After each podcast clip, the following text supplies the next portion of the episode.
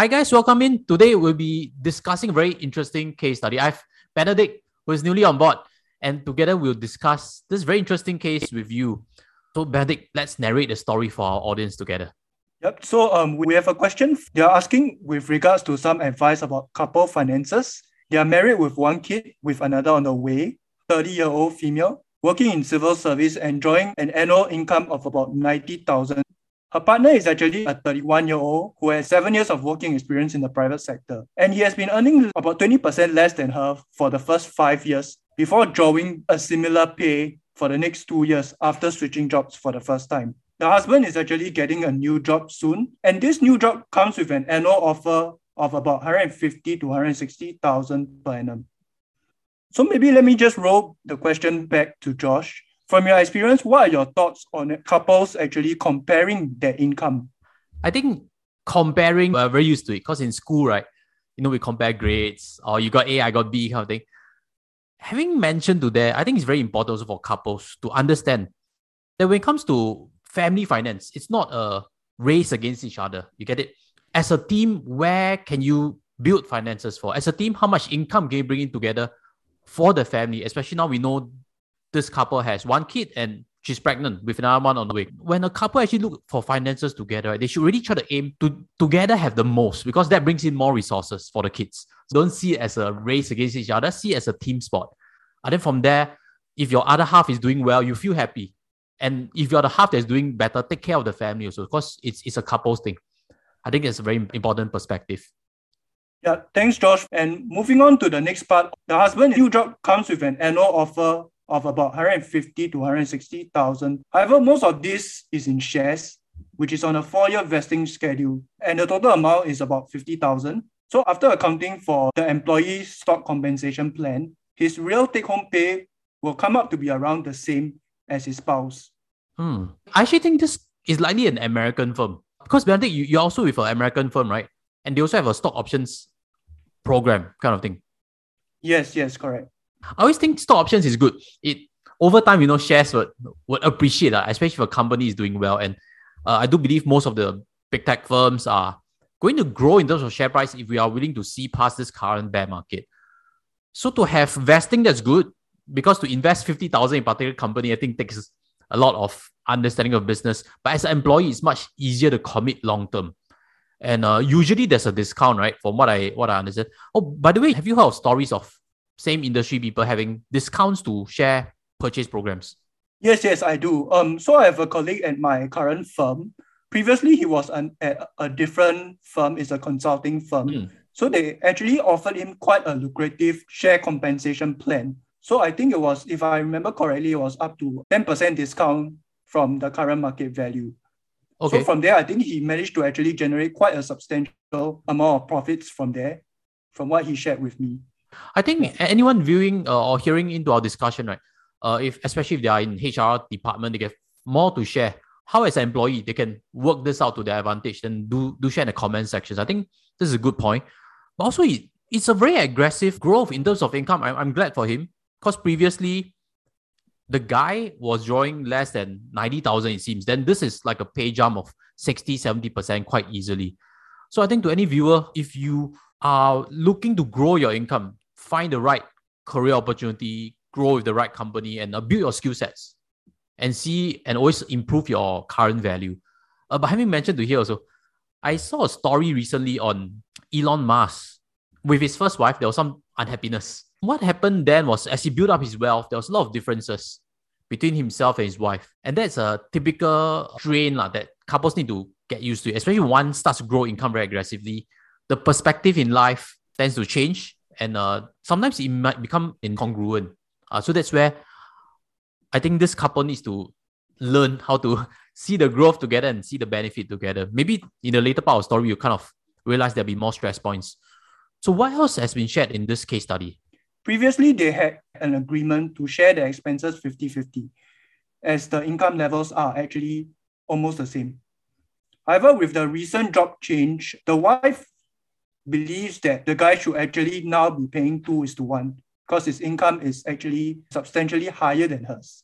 However, mm. the husband actually argues that it should still remain as 50 50 because realistically, his take home pay is about the same as hers after adjusting for the amount of taxes that he's paying.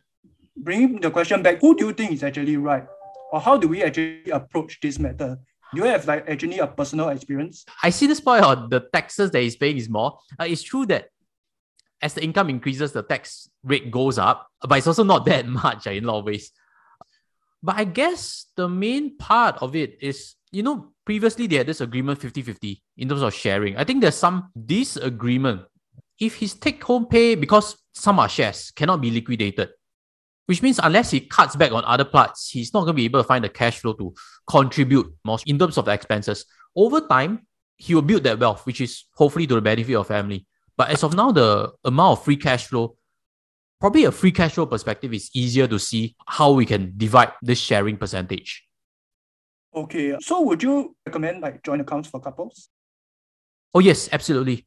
Uh, I've actually did a poll before on Seedly, and from that I discovered that more than sixty percent of couples in Singapore actually have a joint account, and it's either they follow a fixed percentage, which is like or fifty percent of everybody's take home pay, or they follow a fixed amount or one thousand each. Uh, I think the most popular one is fixed percentage. There's one common place whereby everybody pulls it together. But I think there are a lot of ways to look at it. Yeah, so recently I actually came across an article that actually mm. talks about um this thing called side stash. Mm. So basically, this is the amount of money that each individual has on their own to keep. So how it works is actually you maintain your own individual account under your own name, mm. and every month from that joint account, the couple will actually set up an automatic recurring transfer of a predetermined amount to their own account. So this is like a judgment-free um account.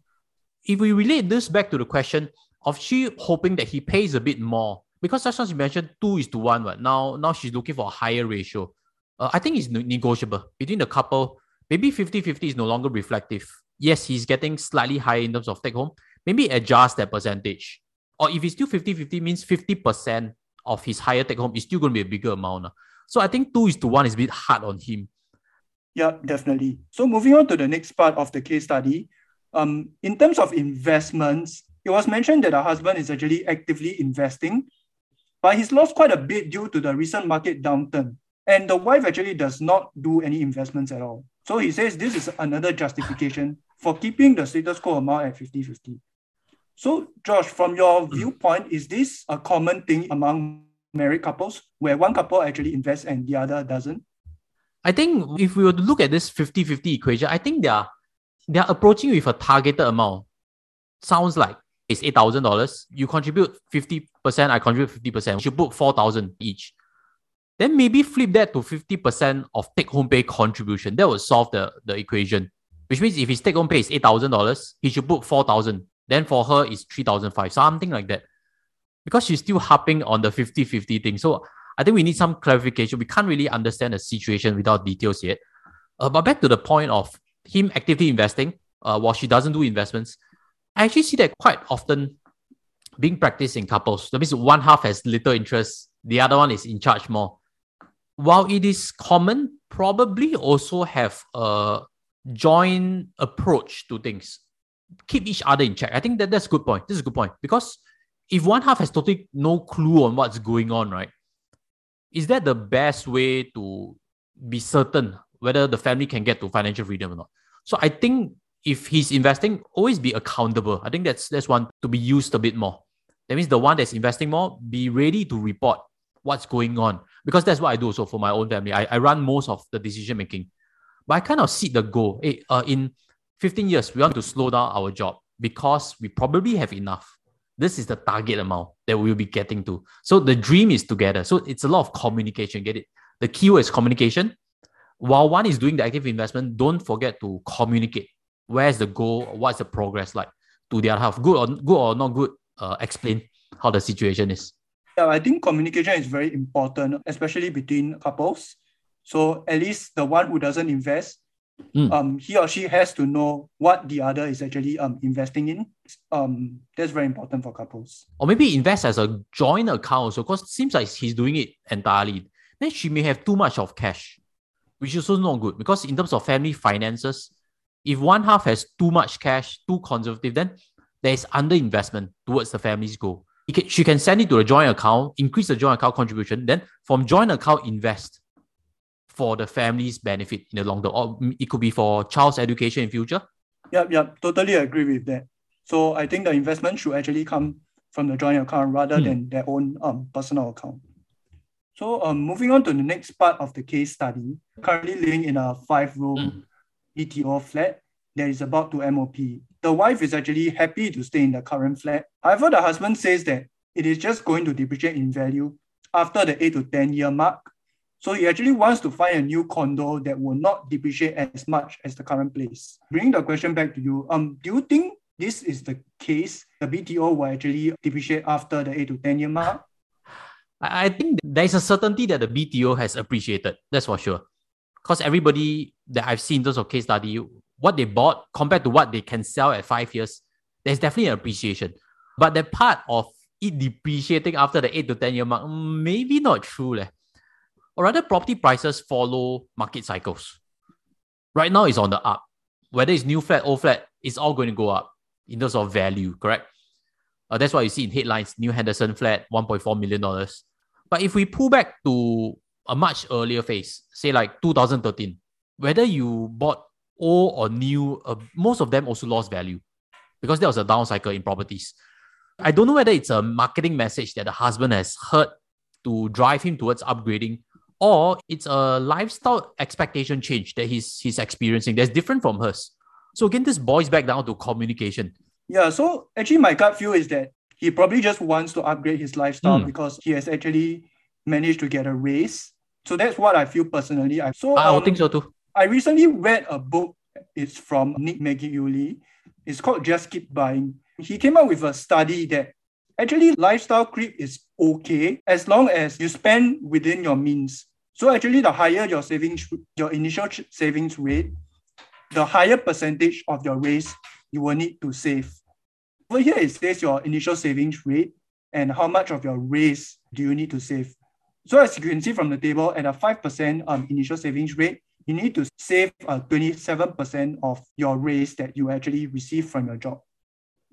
So from what I've read from this conversation, I'm not sure what is their current savings rate. But let's say if the current savings rate is about 30%, Mhm. that means he will actually need to save about 59% of the raise that he has received. So um, from his current income, I think he could probably afford to upgrade to a condo or EC, but there are other factors that actually comes into consideration. So if you use this formula, it means that he saved this percentage, 59%. Then 41% of his pay raise, he can use it for property upgrade. That is Yes, correct. a prudent um, approach.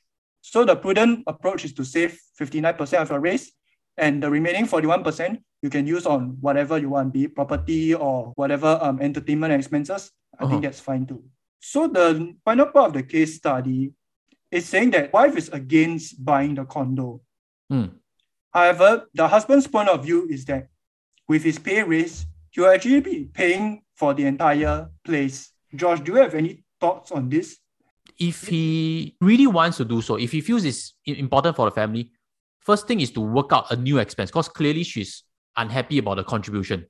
If you want to upgrade, give and take, work out a new contribution and uh, don't see it as a individual effort. Like, oh, I'm willing to pay the entire piece. I think that's not a nice narrative because it's a family thing. Don't use this message of, oh, I'm going to pay, so I, I earn more, I pay more, I decide. I think that approach is not the most ideal way to create joint goals and to convince the other half that this is the right progression. Yeah, I think I think that's a very calculative mindset. And also there are other than the cost, there are actually other considerations. Mm. Because buying a new condo will actually means they have to move the entire family Mm. from where they are now. And from the case facts, they already have one kid and they are expecting another kid. So this could be kind of disruptive to their current lifestyle. Valid. And selling in the current place and actually looking for a new one takes time, which I think by then they will already have the second kid. So my suggestion is he really wants to move. Probably a more prudent approach would be to wait until the kids are maybe a bit settled and older 1st Mhm. Then maybe they can bring up the topic again. I agree on that. So it sounds like right now pregnant, we don't know how deep in the pregnancy, which means selling house, buying house, it is actually a six to 12 months exercise. yeah, I think we brought a point where it might smack in terms of baby coming out. That would really create more stress and uh, timing wise is also something to consider. Maybe it's a bit rushed now. Don't know if there's a better time down the year after baby's born and when there's more clarity. Now, what are your thoughts? Leave them in the comment sections below. And if you like us to review your own case study, look for links below in the summary sections and we run through on the Josh Chan Show. As always, thank you for watching to here. Smash a like, smash a subscribe, and I'll see you in the next discussion. Take care as always. Goodbye.